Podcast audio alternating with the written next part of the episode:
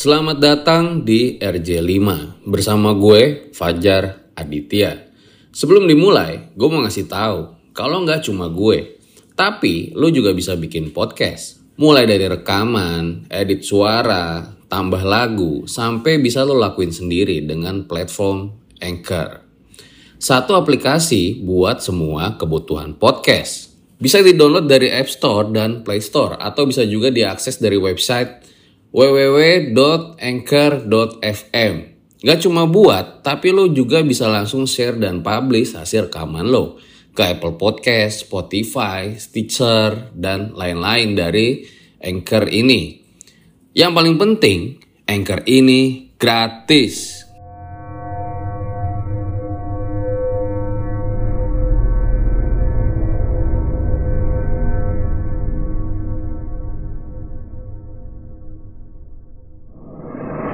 Pas gue lihat ke atas ada Kunti ya kan rambutnya panjang banget terus pakai baju putih tapi mukanya nggak kelihatan. Jadi kayak ketutup sama rambut gitu.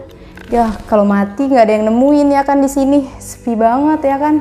Udah pas gue bangun ternyata pas gue mau ke kamar mandi gue lagi hike di sana. Baru dapat gitu maksud lo? Iya pas bangun gue kaget dong.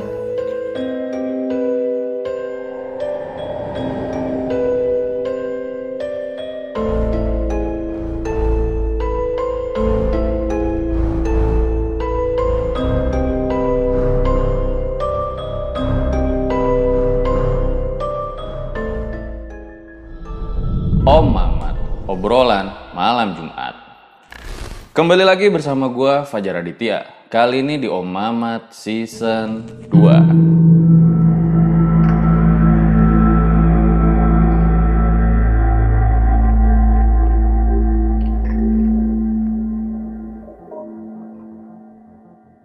Selamat malam Cici. Malam. Mendaki sendirian ke Gunung Salak. Waktu itu lo lagi galau apa gimana? Nggak emang keinginan kayak gitu. Gak Nggak minta, galau. Gak minta temenin cowok lo apa gimana? Kebetulan jomblo. Oh jomblo. apa kok lu mikir apa kok pengen mendaki sendirian gitu? Emang pas awal mau mendaki itu nggak sendirian ya, ada empat temen lainnya. Tapi pas H1 itu pada nggak jadi karena nggak dapet cuti. Nah di sana pas H1 gue mikir satu hari penuh buat berangkat atau enggak. Tapi gue kan mikir di sana "Eh, ini nggak apa-apa deh gue mendaki sendiri pasti ketemu pendaki lain dong di sana nanti. Nah pas udah sore baru gue prepare buat berangkat mendaki. Itu gue denger denger lu ngalamin beberapa kejadian horor ya Iya. saat solo hiking itu. Ya dari awal masuk eh, base campnya itu udah ngerasa aneh banget, apalagi pas turun dari angkot ngetrek dari bawah sampai base camp. Itu udah ngerasain horor. Oke, ditahan dulu cerita lu. So, gue rasa langsung saja. Berikut adalah ceritanya.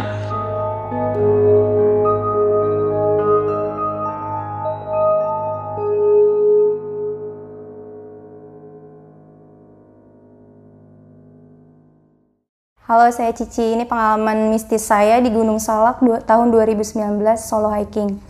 Awal mula itu emang mau mendaki empat orang, tapi di sana rekan saya pas hari H1 pada nggak jadi karena nggak dapet cuti sama nggak dapet izin dari orang tua. Itu tadinya cewek-cewek semua. Eh, ada cowok juga. Nah di sana saya eh, mikir juga kan seharian, ya udah eh, nggak apa-apa lah saya solo hiking aja, nggak apa-apa solo juga. Jadi di sini ntar saya ketemu pendaki lain gitu di sana di atas. Udah saya mutusin buat hiking, solo hiking, prepare barang. Jam 4 sore saya langsung berangkat ke stasiun Pondok Cina, langsung naik kereta dari Pondok Cina ke stasiun Bogor. Sampai stasiun Bogor setengah 6 sore. Temen-temen lu semua tahu kalau lo jadinya solo hiking. tahu mereka pada jangan deh jangan nekat gitu Tapi akhirnya lu tetap tetap karena kesel kali sama temen lu. iya karena kesel kesel banget Udah tahu sih gue kayaknya. Eh, sampai di sana stasiun Bogor naik angkot angkot yang biru kan ke mall BTM sampai di sana azan maghrib. Saya istirahat dulu sambil beres-beres keril kan dirapiin dulu bahan-bahannya. Habis itu ada bapak-bapak nanya mau ke mana kata dia malam-malam. Kok sendirian bawa tas gede? Kata dia gitu. Mau ke Gunung Salak pak. Oh nekat banget sendiri kata dia. Lewat jalur mana? Curug Nangka hati-hati ya soalnya di Curug Nangka itu horor banget. Apalagi di sana udah pernah ada yang meninggal gitu dia ngomongnya.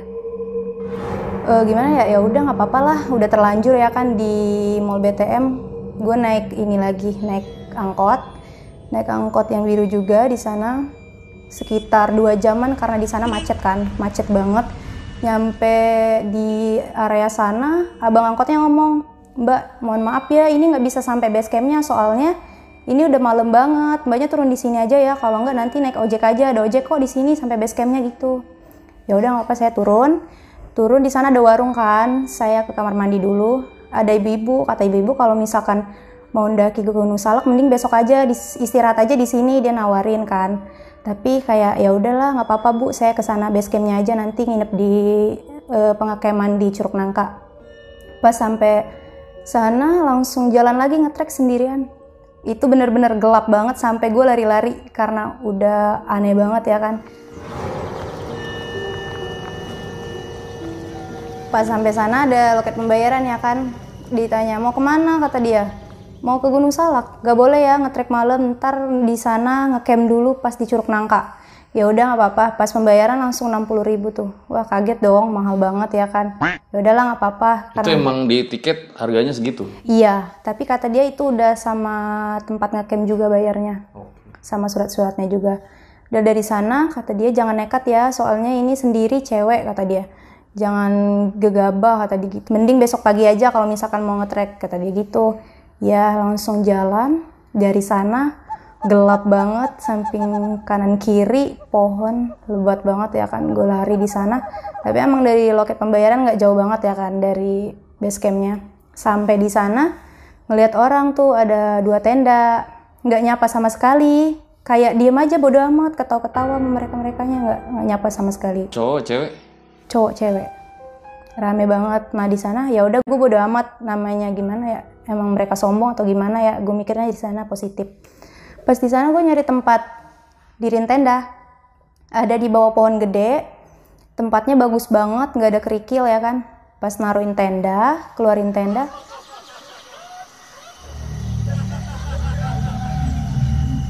Kenapa gue harus ngeliat ke atas ya kan? Pas ngeliat ke atas langsung ngeliat ada sosok kunti. Pakai baju putih rambutnya panjang tapi mukanya nggak kelihatan. Kayak ngambang gitu. Melayang maksud lu? Iya melayang gue kaget di, di posisinya di mana deh? Posisinya di dekat pohon. Pohon gede kan? Nah di sininya ngambang gitu. Duduk berdiri? Berdiri. Nah jelas banget tuh jelas banget. Boleh lo jelasin lebih detail lagi nggak? Yang lo lihat tuh kayak apa? Jadi pas gue lihat ke atas ada kunti ya kan? Rambutnya panjang banget terus pakai baju putih tapi mukanya nggak kelihatan. Jadi kayak ketutup sama rambut gitu. Di atas pohon itu emang kayak gelap gitu ya kan? Wah ini apaan? Gue nunduk dong nunduk ngucap astagfirullah. Pas gue ngeliat ke atas lagi masih ada belum pindah masih ada dia. Tapi dia nggak ngeliat gue tapi yang di sekitar lo pada lihat juga apa enggak tuh? enggak. Jadi mereka biasa aja bodo amat gitu. Kuntinya juga diem nggak ada suara gitu. Jadi gue cuma ngeliat apa sih badannya doang gitu. Nggak ngeliat mukanya juga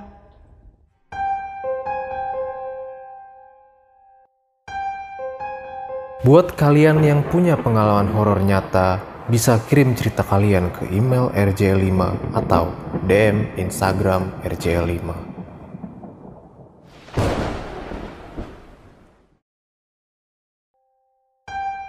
Pas di sana langsung ya ampun ini apaan lagi ya kan? Serem banget. Gue langsung diam ya udah nggak apa-apa lah mereka juga nggak ganggu ya kan?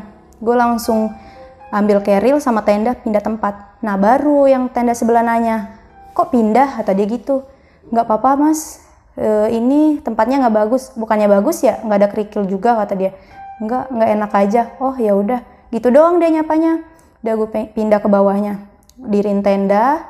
Nggak dibantuin juga. Dari sana kan gue kesusahan tuh dirin tenda. Nggak dibantuin sama sekali sama mereka. Angin gede banget ya kan di sana. Ya udahlah nggak apa-apa.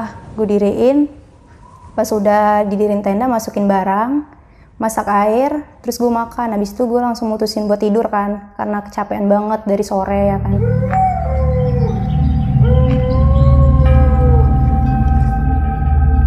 Pas lagi rebahan emang pakai headset ya denger lagu.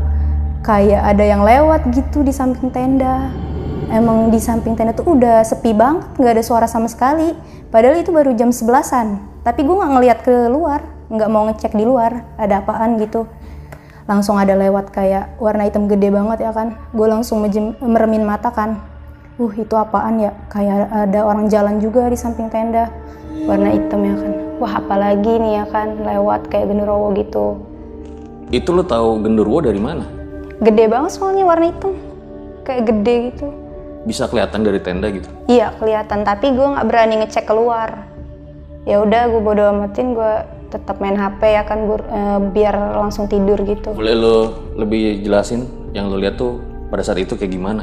dia di samping tenda jadi kayak berdiri gitu. Jadi dia berdiri bayangannya itu kayak nutupin tenda gitu loh. Kayak gede gitu nutupin tenda. Jadi kayak gimana ya? Wah ini apaan? Tapi itu dia kayak jalan-jalan juga di samping-samping tenda kayak ada suara jalan juga. Padahal orang yang di sebelah itu udah pada tidur udah nggak ada suara-suara lagi ya udahlah gue positif aja langsung tidur. Udah tidur. Pas udah bangun sekitar jam jam 6 pagi pas gue buka tenda sepi. Nggak ada orang sama sekali. Gue kaget di sana. Lah orang yang semalam nyapa gue ke mana? Ini kok pada nggak ada ya? Tapi gue mikirnya ya pasti udah pulang lah. Sebelum gue bangun ya kan udah pada pulang. Udah pas gue bangun ternyata pas gue mau ke kamar mandi gue lagi hide di sana. Baru dapat gitu maksud lo? iya pas bangun gue kaget dong ya gue hide di sini ya kan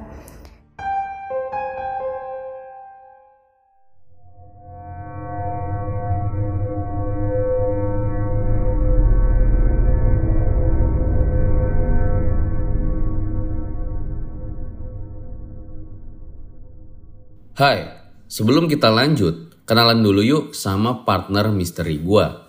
Namanya Anchor.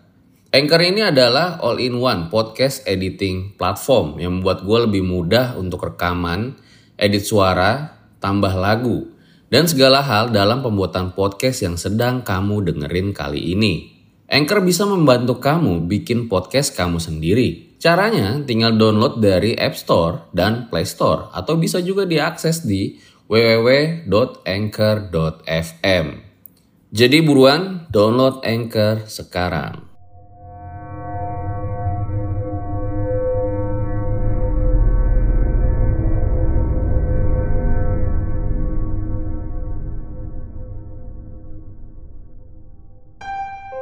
Gue kaget dong. Ya gue hide di sini ya kan. Ya udahlah nggak apa-apa. Ya, lanjut aja. Sama petugas kamar mandinya itu diem aja gitu. Nggak ada omongan sama sekali. Kayak emang bayar sih bayarnya cuma 2000 ya kan buat bersih bersih doang. Tapi dia nggak ngomong sama sekali. Diem aja. Nggak kayak biasa biasanya diem. Ya udahlah gue udah habis bersih bersih makan prepare ya kan nah tenda gue titipin tuh sama yang penjaga "E, bang nitip ya e, paling ntar nggak bakal lama turun dia cuman ngomong iya kata dia gitu gue cuman bawa barang yang perlu aja yang e, penting ya kan mulai tuh ngetrek ngelewatin curug nangka emang ada beberapa orang ya kan beberapa orang di Curug Nangka itu. Nah, gue nanya di sana sama orang yang di Curug Nangka, Mas ini jalur buat ke Salak di mana ya? Dia ngarahin ke arah hutan pinus. Gue lewat sana. Pas udah mulai masuk ke sana, kabut. Nah, gue langsung kayak beda banget ya kan. Kayak ada yang ngikutin merinding lah gimana, banyak banget monyet ya kan. Yaudah gue terusin aja tuh. Nah, gue mikir di sana, wah ini kalau gue terusin bahaya banget nih. Nggak ada pendaki sama sekali. Nggak sesuai perkiraan gue pas di bawah ya kan ya udah tuh gue mutusin jalan-jalan terus sampai atas makin kabut makin kayak aneh banget ya kan nggak ada pendaki lain gue mikirnya ya kalau setan mah ya udah emang tempatnya. Tapi ntar ada hewan buas atau gimana ya kan. Nggak tau lah kita kan di hutan liar kayak gitu. Ya udah belum sampai mana ya. Baru masih dekat banget sama curug nangka gue langsung mutusin buat turun. Langsung lari-lari dari sana sampai jatuh-jatuh lari. Kenapa kok lo lari-lari? takut. Sama? Sama nggak takut aja kayak mistis gitu sama hewan Hawanya buas. beda gitu? iya hawanya beda banget. Kayak makin kabut aja gitu. Kayak jalan tuh ketutup semua sama kabut. Jadi gue ya udah turun aja lari-lari ya kan sampai jatuh-jatuh. Ya kalau mati nggak ada yang nemuin ya kan di sini. Sepi banget ya kan. Gue turun udah turun tuh. Pas sampai hutan pinus lagi ada dua orang pacaran. Gitu udah udah turun di sana udah aman gue lah ya turun lagi sampai base camp udah beres-beres. Pengen cepet-cepet pulang rasanya nggak mau lagi ke sana. Serem banget ya kan? Udah pas prepare mau pulang di sana pamit tuh sama yang penjaga WC tadi. Di sana tuh emang bener-bener nggak ada orang sama sekali selain yang penjaga itu. Itu lo naik lagi sepi emang hari apa? Biasa. malam minggu. Hmm. malam nggak tahu ya malam minggu itu pas Desember musim hujan juga ya kan udah tuh sekitar jam udah sorean mutusin buat pulang ke eh, ke rumah ya kan? Pas dibawa turun jalan lagi dari base camp sampai ke angkot yang nurunin pas awal berangkat. Dari sana udah lumayan istirahat di sana kan? Nunggu angkot balik. Langsung turun di mall BTM lagi. Pas di sana naik angkot lagi ke stasiun Bogor. Jam sekitar jam 5 sore jam 5 sore naik kereta dari stasiun Bogor sampai Pocin. Habis maghrib lah sampai rumah jam tujuan Itu setelah lo sampai rumah ada kejadian lagi apa udah aman-aman aja? udah aman-aman aja tapi kayak masih ngebayangin kok gitu ya gue digangguin? Gitu. Oke, tapi yang penting setelah itu udah normal kembali ya kehidupan lo ya. Iya normal kembali. Tapi pas di sana kan udah kerja ditanyain kan, kok berani ya kan sendiri. Kebetulan doang gue jawabnya gitu kebetulan kebetulan. Berarti kalau misalkan lu solo sendiri udah pernah, pengen lagi dong seterusnya solo kata dia. Solo sih nggak masalah kata gue tapi nggak mau ke Gunung Salak kalau solo. Itu bener-bener mistisnya parah banget. Digangguin terus pas di sananya.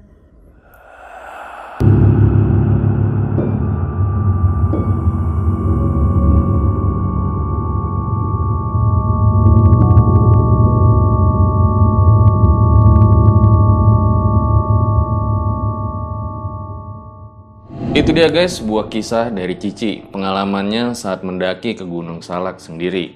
Sebelum gue akhiri, ada beberapa pertanyaan nih yang pengen gue tanyain sama Luci.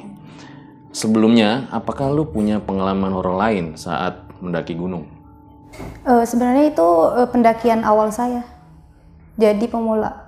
Setelah itu mendaki lagi nggak apa enggak? Mendaki lagi ke Gede Pangrango. Ada pengalaman horor lainnya apa enggak ada? Enggak, di sana kalau di Gede eh, gejala hipotermia. Sendiri juga nih? Enggak, rame-rame di sana. Desember tanggal 27.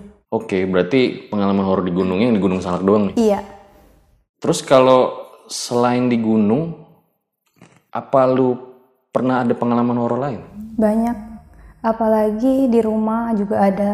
Boleh lu ceritain satu nggak yang paling nggak bisa lo lupain deh yang mana gitu? Di rumah. Pas di rumah tidur kan berdua sama saudara cewek. Ada botol minuman, botol aqua di atas meja, ditaruh. Itu penuh, masih penuh airnya, belum diminum. Nah, lagi main HP kan berdua fokus, lagi diem diem dieman main HP. Tiba-tiba itu botol yang di atas meja itu kayak keremuk gitu. Wah, langsung lihat dong ke arah botol. Apa tuh gitu kan. Tapi kayak biasa aja emang di rumah tuh emang banyak mistis gitu. Bukan gua sama saudara doang yang ngalamin. Jadi kayak paman ngalamin semua.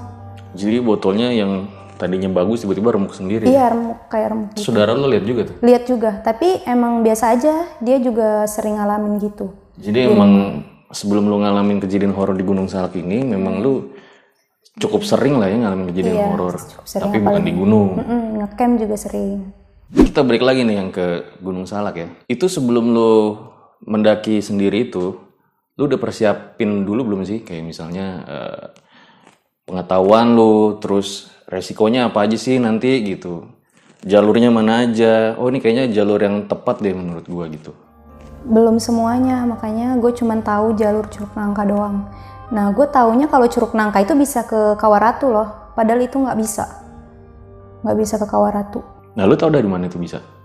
Feeling gue kayak gitu aja gitu. Kayak feeling. Iya. Di sana emang temen-temen gue kan awalnya ma- mau ngajakin ke Kawaratu. Mereka nunjukinnya ya udah jalur Curug Nangka. Berarti bisa dong dari Curug Nangka ke sana. Untung lu nggak nggak kenapa-napa ya nggak tersesat gitu ya. Iya. Tapi emang belum jauh banget dari base camp. Untung lu memutuskan buat balik lah Iya ya. balik karena emang udah ngerasa nggak enak banget bukan karena takut ada setan atau gimana ya tapi takut ada hewan buas aja gitu Ya, Intinya itu kalau menurut gue juga keputusan yang tepat sih lu balik tuh. iya kalau misalkan lanjut nggak tahu lah Karena ya kan bukan masalah setan doang ya. iya ada hewan buas monyetnya banyak banget lagi di sana Oke lah Ci, ini mungkin terakhir nih. Lu ada pesen gak sih dari pengalaman yang lu alamin ini buat yang nonton gitu? buat teman-teman kalau misalkan mau solo hiking boleh-boleh aja tapi persiapannya harus lebih detail lagi kan apalagi buat cewek sebaiknya sih nggak usah lah solo hiking kalau misalkan cewek berat banget resikonya karena gue emang gue sendiri ya udah nggak mau lagi solo hiking di sana dari pengalaman gue di sana jadi yang ribet itu bukan eh, gue atau keluarga doang jadi semua orang gitu kalau misalkan solo hiking ada apa-apa Ya, itu dia pesan dari Cici. Gue rasa cukup demikian ya episode Om Ahmad pada kali ini. Thank you Ci udah nyempetin waktu datang ke RJ5. Kalau menurut gue segala sesuatu itu dipertimbangkan dengan lebih bijak lagi. Kita melihat dari resikonya apa sih, akibatnya apa sih, dan cara mengatasinya itu kayak gimana gitu kalau menurut gue. Ambil baiknya, buang buruknya. Dengan adanya cerita-cerita seperti ini, jangan malah menjadikan kalian takut. Akan tetapi kalian harus semakin yakin dan percaya dengan kebesarannya. Gue Fajar Aditya, Cici, RJ5 undur diri. Ciao.